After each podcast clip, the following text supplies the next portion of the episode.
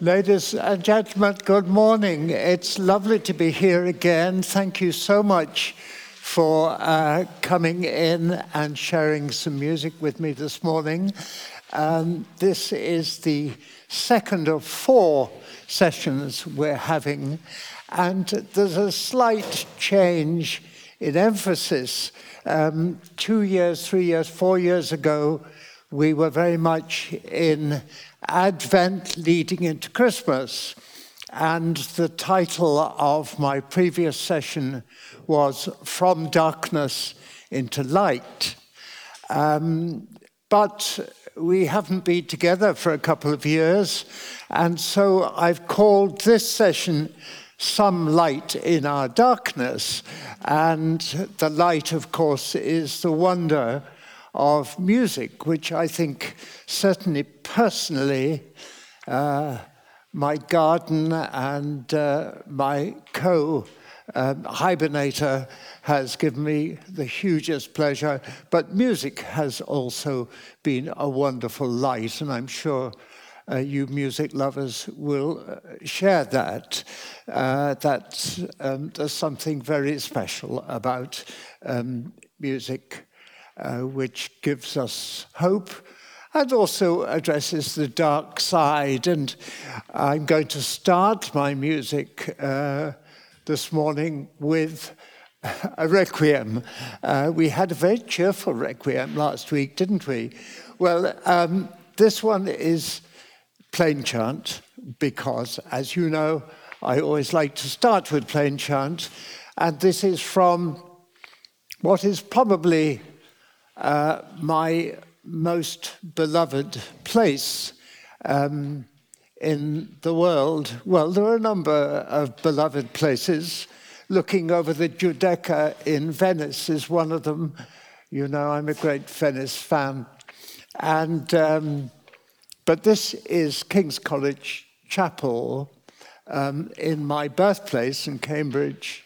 I was hugely fortunate to be born and brought up in Cambridge where there was so much music. So I had it in the genes and I had it all around me. Um, and I remember visiting, well, it was two years ago since uh, my last visit there. And uh, there's one little stone seat in the West End. And I always go there first and I sit down and I look up at this absolutely astonishing ceiling, fan vaulted stone ceiling, which I've often referred to as the, uh, one of the wonders of the world. Uh, and of course, the music is pretty good too. Um, so here we have plain chant, we have the men singing Requiem Aeternam. Uh, eternal rest grant them, O Lord, and may light perpetual shine upon them. And then the boys singing um, uh, in Paradisum. Um, uh, may angels lead thee to paradise. And again, if you came in with any stresses and strains, I guess after this, uh, they will have been well evaporated.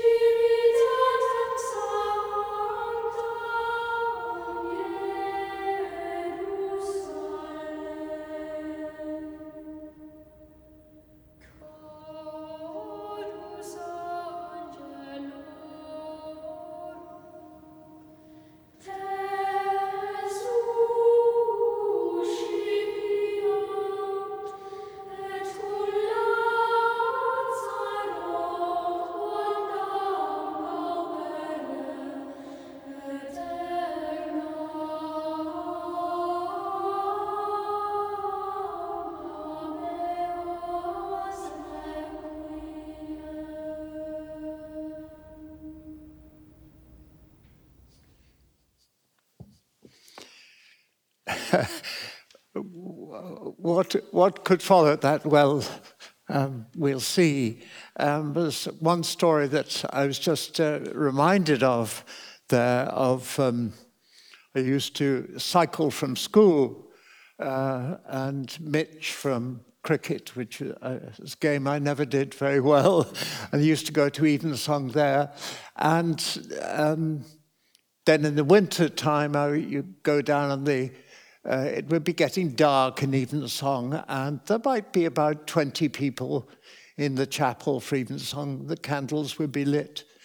And uh, that was, it was not Requiem. I didn't attend the Requiem. Uh, this was an Evensong. But uh, Stephen Cleobury, who you see here, his previous job was in Westminster Cathedral, the Catholic Cathedral in London. So uh, Plainsong was in his bones, and he certainly brought um, the skill of singing Plainsong, which is not easy. I remember attending a, a weekend session with a Benedictine nun, also from Cambridge, Mary Berry, in Maynooth, and uh, she got us to uh, sing Plainsong. It's, it's remarkably difficult because um, there's freedom in it, you know, holding back and going forth, um, concentrating on the words, and yet the, uh, the music has to be right as well. So it's quite a skill, and nowhere will you find it better done than in um, King's. So if you have an opportunity to go up to Cambridge, now having said that, I need also to say that there are so many wonderful choirs in Cambridge attached to the colleges. I mean, there's Trinity, uh, there's St. John's. There was a marvelous um, uh, uh, uh, uh service from St. John's on Radio 3 on Sunday. I don't know if any of you heard it. Um, absolutely beautiful service for the first Sunday in Advent. Uh, so there's John's, there's Clare College, which is also a superb choir, Trinity Hall. Uh, there are about six really fine choirs where you can attend the services free every um, every day in uh, in term time. It's an astonishing richness when you think of it. Uh, so that's how we'll begin. Now, where will we go on from here? Um, as you know, I usually um, go chronologically. So, who do we hit next? Only our friends Thomas Tallis and William Byrd. Well, it's Tallis this week, and this is a little uh, motet called O Nata Lux, and it was the uh, signature tune for the early uh, years of Gloria. It's one I've, I've loved for a long time. It's very short, it's very sweet, it's, it has so much character to it, a few nice little harmonic clashes in the middle.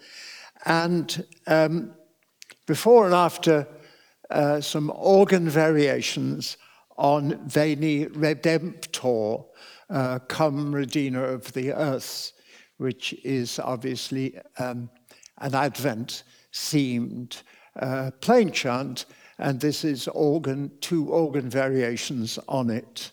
So here's um, the wonderful Thomas Tallis.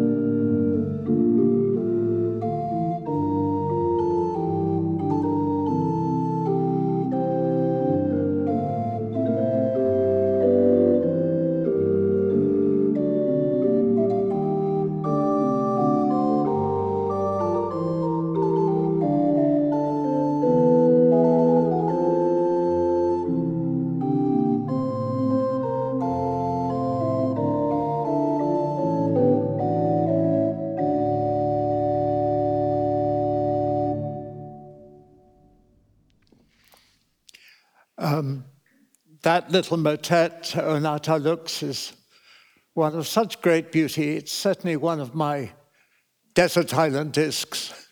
Um, I, I, um, I love it very much. And it's my definition of a classic, which you've heard before, one uh, which you can listen to over and over again, uh, never get bored with it, and always hear something new. That was a beautifully sung version by the Dunedin Consort, uh, Edinburgh based under John Butt, who is one of the great uh, conductors of early music of today.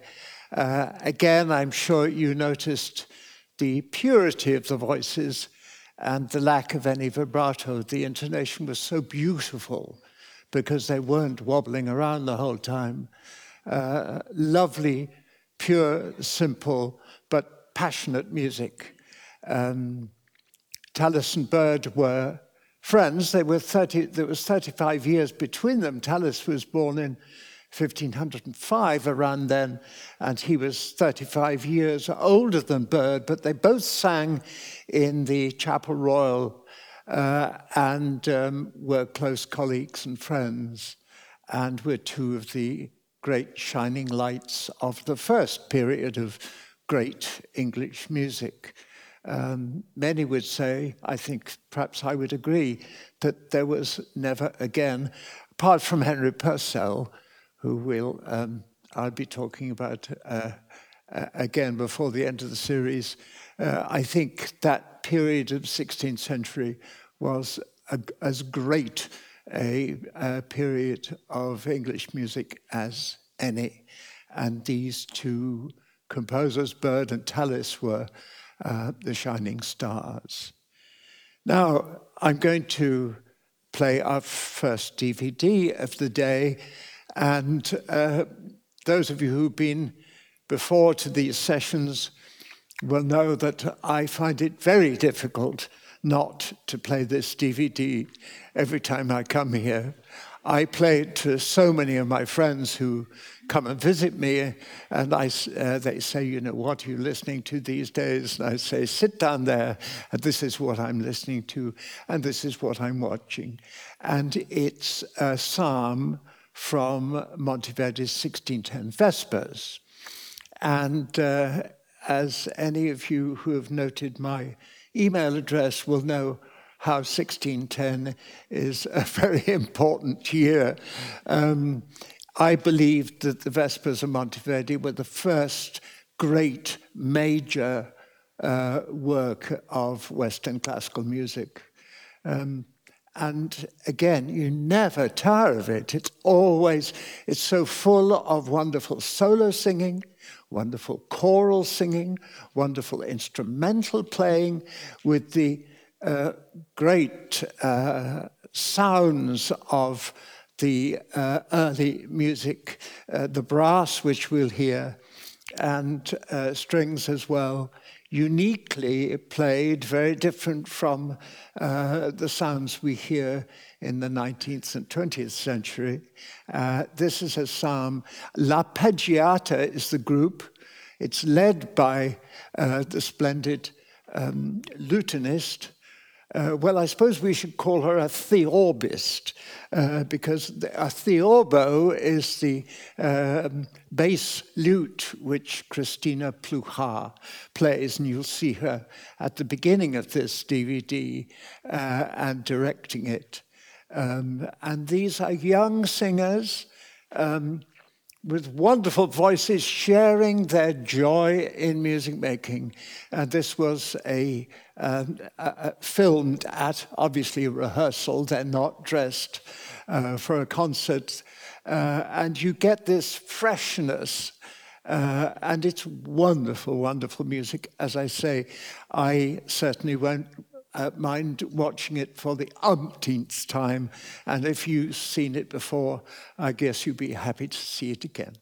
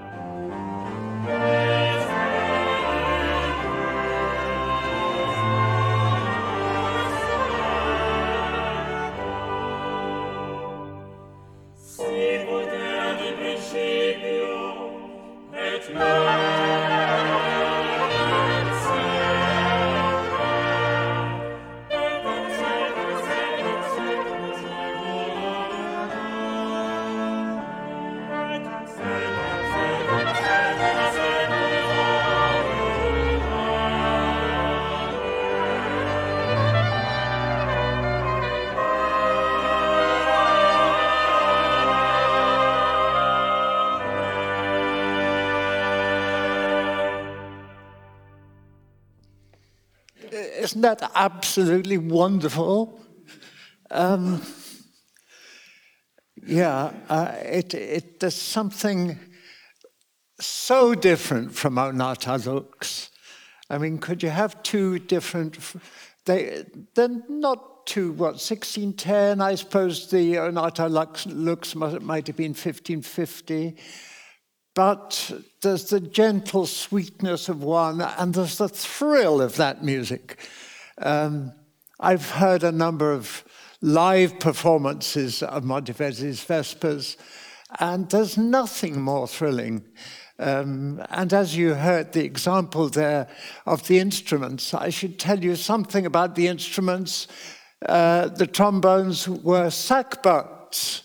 Wonderful word, the sackbut. um, and the recorder like instruments were cornetts. Now, there's a cornet which is rather like a trumpet, which Louis Armstrong played. No, not that. This is a cornett with two T's at the end, and it was a strange instrument. It was had a, uh, a mouthpiece like a trumpet or French horn, and it had holes like a recorder. Fiendishly difficult to play, I'm told. And the sackbut and cornett was a very common combination, uh, especially uh, accompanying vocal works, especially in Italy. And uh, a unique sound, a very beautiful sound. Uh, and then two theorbos, the, the bass lutes. Don't see one very often, but two together even more rarely. And then very different ways of playing the strings, the violin, and and those young singers, I just love them. You know, there's such, um, again, lots of character without vibrato. You know, I think that's what uh, appeals to me. There's no way that singing could be called, you know, boring or monotonous. And some people might say, well, if you, if you haven't got the color of vibrato, then, you know, you lose the interest. It's too bland. That's not bland singing. That's full of energy and delight. And as far as Monteverdi is concerned, he's only just marginally below Bach in my mind. Um, and um, that, that you've got the information there about the, this particular recording, and it has the full work recorded, plus this additional DVD and a couple of other um, filmed. Uh, it's, it's absolutely one of my very favorites. Now, um, we, the next thing we go to is Ich lasse dich nicht. Um, now, the interesting thing is, we've got a picture of J.S. Bach, and it was Gary Fleming who kindly pointed out to me that I thought this music was by J.C. Bach, who was the elder brother of Johann Sebastian, who took Johann Sebastian and his younger brother in when their parents died. And he was a composer like so many Bachs. Um, he also was a great composer, and he studied with Pachelbel, he of the famous canon. And uh, there was a story that this is one of the reasons why Johann Sebastian had bad eyesight was that he used to sneak into Johann Christoph's um, uh, uh, music cupboard and copy down at night in candlelight various pieces of music. And this is why he had bad eyesight. Um, and at the end of his life, he was almost blind. Um, now, whether, Johann, whether it was the brother or whether it was Johann Sebastian, it doesn't really matter too much. The music is absolutely gorgeous. Um, I will not leave you. And it's Vox Luminis. Well, you've, I've played them to you before many times. I think they're superb. And this is from a YouTube. Um, the richness of YouTube is absolutely incredible. If you want to find any recordings by any particular group, you just search YouTube and you'll find it. It is absolutely astonishing how much music is there. And Vox Luminis certainly have many, many uh, private um, uh, uh, uh, privately recorded videos that they've made, which are available on YouTube. And I, I strongly uh, recommend a, a, search. Um, you will find some truly marvelous things here. And this is an example. I think this is an absolute little, um, comparatively unknown masterpiece.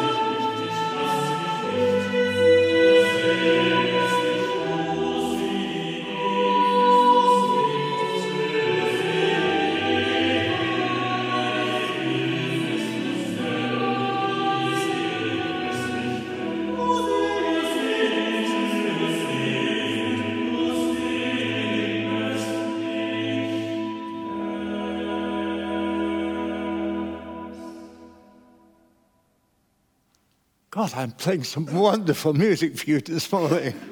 That's a, another, uh, you know, again, perfect, marvelous. I love how the um, two singers, one male, one female, stand up at the back and sing the tune, which is plain chant, um, over the top, while the other singers um, uh, uh, work a complex series, fugal series um, of lines below. Just stunning. But have you any of you heard it before? Uh, you know, it really is an unknown masterpiece, I think, and uh, we're so lucky to, um, as I say, YouTube, a, great source. Um, now, uh, so Bach, from one uncertain Bach, was it the older brother or was it Johann Sebastian? This was certainly Johann Sebastian. Um, 25 years ago, I helped to found the first period orchestra in Ireland. Um, I ran a series of early music festivals, and visiting period instrumentalists would come over and would play with, at that time, the comparatively few Irish musicians playing uh, period instruments, playing Baroque music in a period manner on period instruments. And from then was founded Christchurch Baroque, and um, Therese Timoney, the violinist, um, and uh, uh, uh, uh, Mark Duley, who was uh, directing Christchurch Choir at the time, and John O'Connor helped as well. We put a lot of pressure on the Arts Council, and they funded Christchurch Baroque 25 years ago, which then became the Irish Baroque Orchestra. And just a week, couple of weeks ago, the Irish Baroque Orchestra celebrated their 25th anniversary, performing all the Brandenburg concertos. And I believe it was an absolutely stunning concert. Uh, sadly, I couldn't attend myself. Um, but I've heard that it was superb, and they really are world class now, and I'm very proud of um, my early involvement in setting that orchestra up.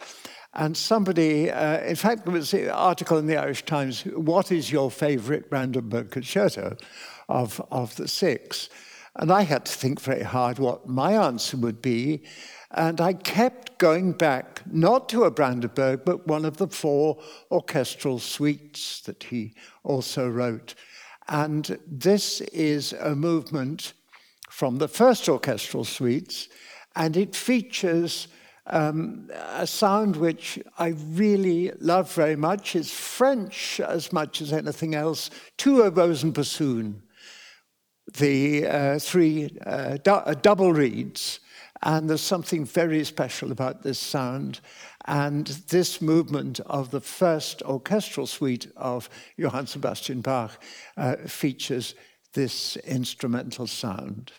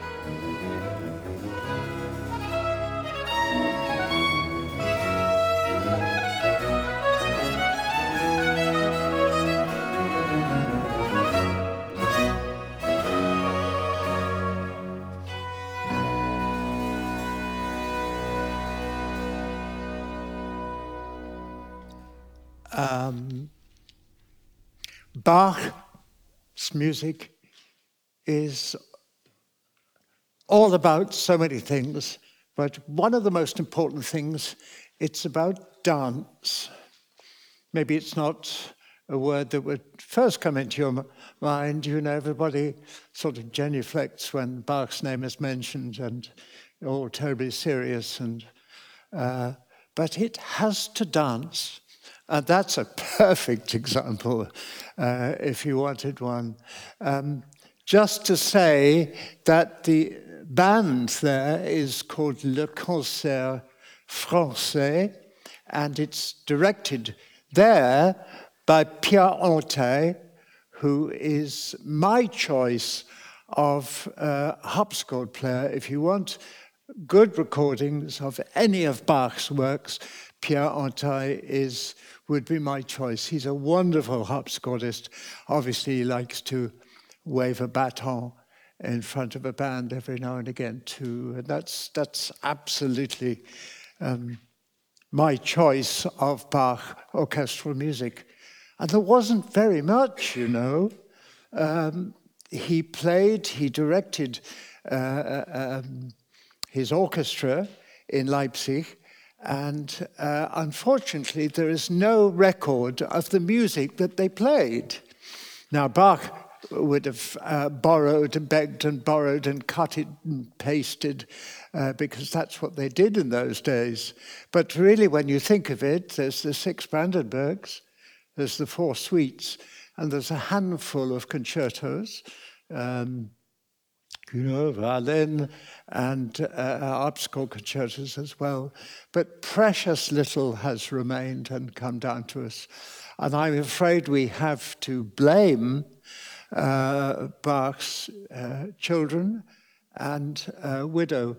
They didn't take the greatest care of their precious inheritance. And I read somewhere that it was said that the, a copy of the Sanctus of the B minor Mass was used to protect rose bushes from the frost. you know, uh, anyway, uh, we have to be thankful. Uh, okay, we, he wrote uh, six motets, we heard one last week. Um, he wrote 300 cantatas. Well, 200 have survived, but 100 have been lost. Uh, so there's a huge amount which we've um, we lost, unfortunately. Now, uh, we, we go from Bach to the daddy of the string quartet, uh, Joseph Haydn, um, composed, well, originally was 83 string quartets. It was then whittled down to 68 with a few uh, uh, misattributions, uh, uh, attributions. And um, anyway, he wrote a lot and uh, this, you see, did help that he lived until he was 77. He had a long and fruitful life, uh, you know, twice as long at least as Mozart. Um, so uh, no wonder there are plenty. And he wrote 26 operas. Did you know that Haydn wrote 26 operas? I didn't till I read it recently. And so he, uh, uh, he, he, went on throughout his life um, from when he was around 20 years old in the 1750s uh, right up until his death in 1809, aged uh, 77. So uh, this is a movement from one of the uh, more popular string quartets, one of the later ones. It's called the Rider. Quite a lot of them had nicknames, and this is because the uh, galloping uh, rhythm in one of the movements. So here is a movement from a string quartet by Joseph Haydn.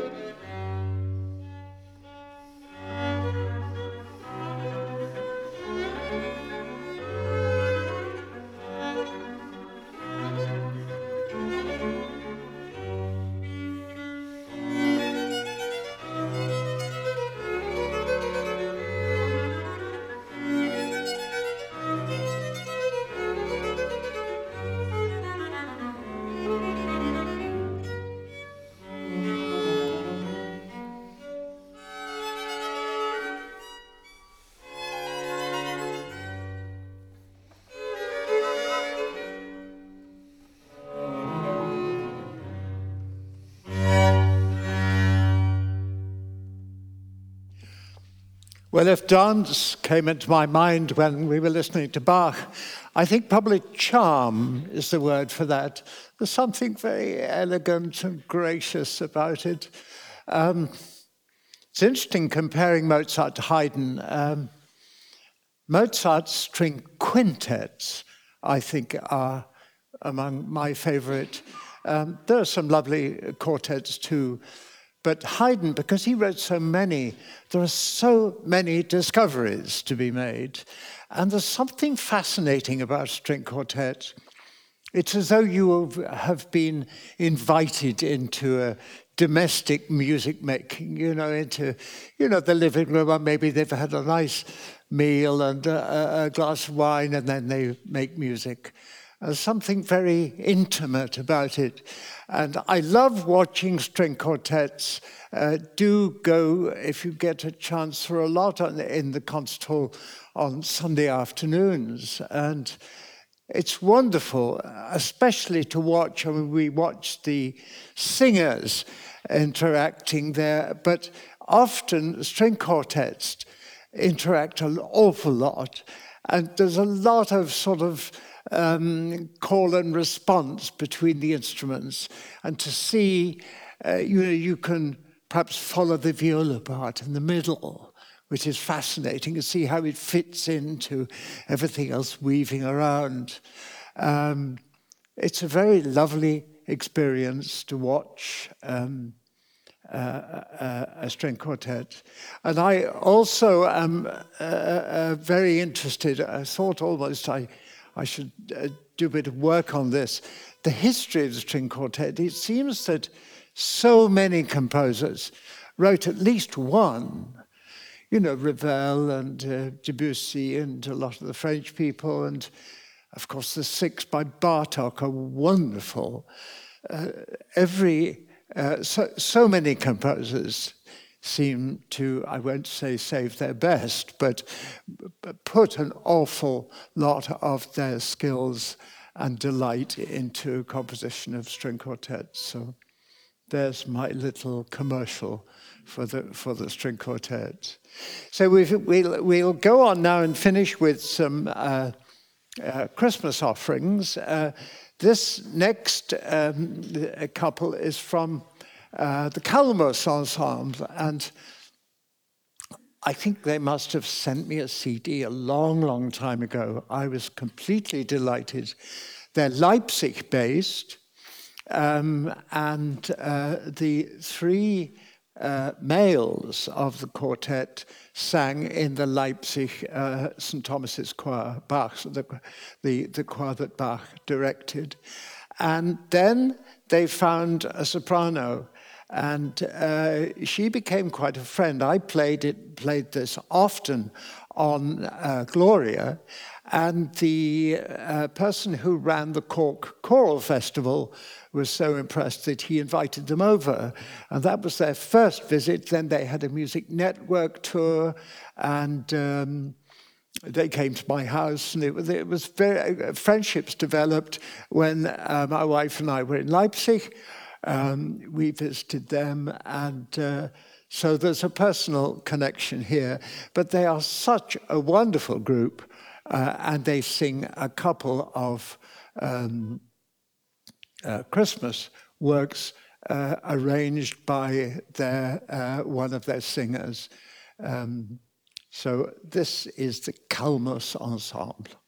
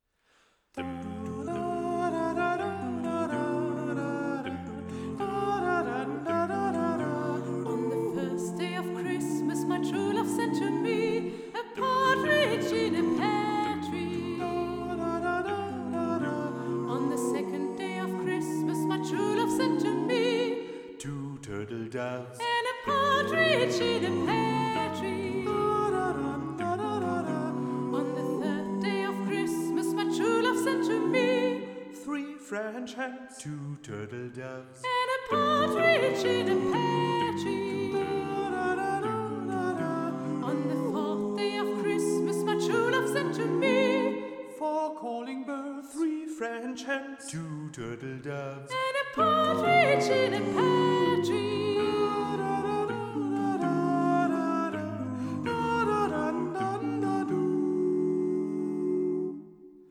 On the fifth day of Christmas, my true love sent to me five gold rings, four calling birds, three French hens, two turtle doves. And a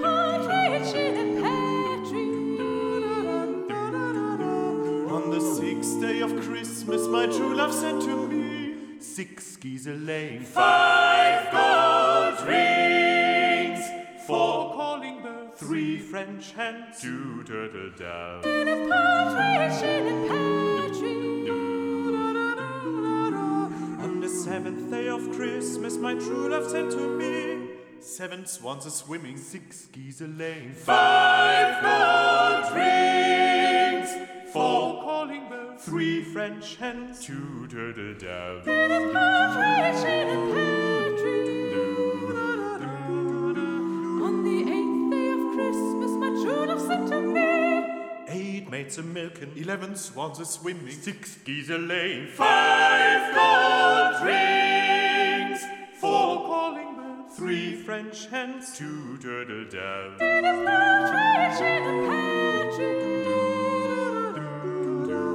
On the ninth day of Christmas, my true love sent to me. Nine drummers drumming, eight maids a milking, ten, six geese a laying, five gold rings, four calling birds, three French hens, two turtle doves. And a partridge in a pear tree. On the tenth day of Christmas, my true love sent to me eight maids a milking, six geese a laying, five gold rings, four calling birds, three French hens, two turtle doves. partridge in a pear. On the eleventh day of Christmas, my true love sent to me. Eleven ladies dancing, Ten pipers piping, nine drummers drumming, eight maids a milking, seven swans a swimming, six geese a laying. Five gold rings, four calling birds, three French hens, two turtle doves.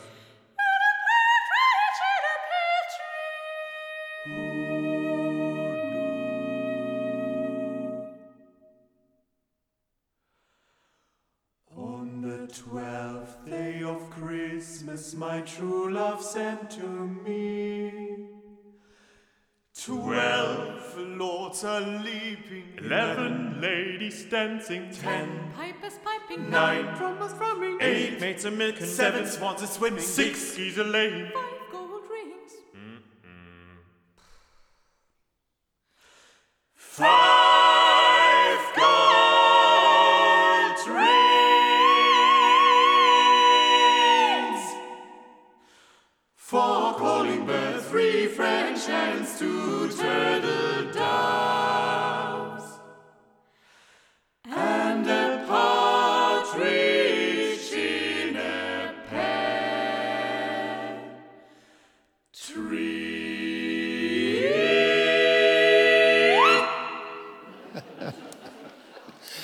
That's the nearest you'll get to jazz in this series.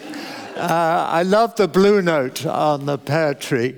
Aren't they great? I mean, great characters, lovely people. Um, now, I said we'd end with Christmas, but in fact, yes, we will end with O Magnum Mysterium, which is, I think, my favorite Christmas text. Oh, what a great mystery that it was uh, animals uh, that should witness the birth of Christ. Um, this is a setting by Jaakko Mäntyjärvi, who is um, Finnish. Please forgive me, any Finns in the audience, if I've mispronounced his name. Um, but he was born in 1963. Uh, it's wonderful the amount of uh, young um, Scandinavian composers uh, composing choral music. It has become really quite a, a center of the choral art. And there are many fabulous um, Scandinavian choirs from Sweden, Denmark, fin- Finland, Norway. Um, so the last two um, sung by the choir of Trinity College in Cambridge. We mentioned this, uh, one of the many wonderful Cambridge choirs. The conductor is Stephen Layton. And it's contemporary music, you know. It's, it, uh, uh, but it's rather like the O Sacrum Convivium of Messiaen that we heard last week. You know, this is contemporary music, but it's not um, aggressive contemporary music. It doesn't um, take you by the shoulders and shake you, but it's clearly contemporary and, uh, and very beautiful at the same time. So we start with an Ave Maria and then O Magnum Mysterium by Jaakko Mäntyjärvi.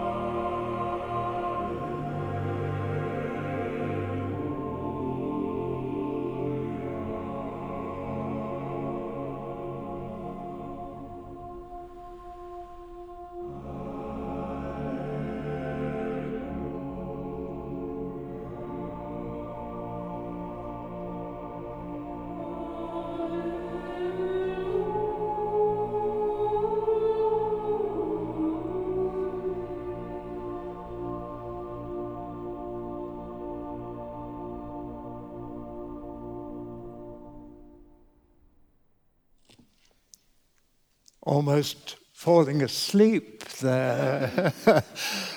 Very beautiful, don't you think? Very interesting, you know, uh, musically, not challenging, but musically interesting and beautifully sung. My goodness, I've played you some wonderful choirs this morning. I certainly couldn't get much better than that. I was reminded of one of the early producers that I had in Lyric FM when I was doing Gloria. He was a young guy and he was very interested in, in jazz, so we spoke a lot about jazz, and I told him about some jazz clubs in Cambridge that I knew of, and I told him about uh, quite a lot of pubs that I knew of. So he did um, an evensong crawl, not and a pub crawl.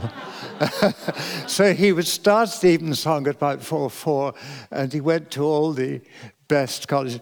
Then he would um, uh, go and uh, uh, have a few pints in these, my favourite pubs, and then he'd go to a bit of jazz. He said it was one of the best weeks he'd ever had in his life. So there we are. Um, so uh, next week, I, I've been listening to a lot of Stravinsky. I mean, if you'd asked me what my, my two favourite uh, 20th century composers, are Benjamin Britten and Igor Stravinsky. Again, such contrast.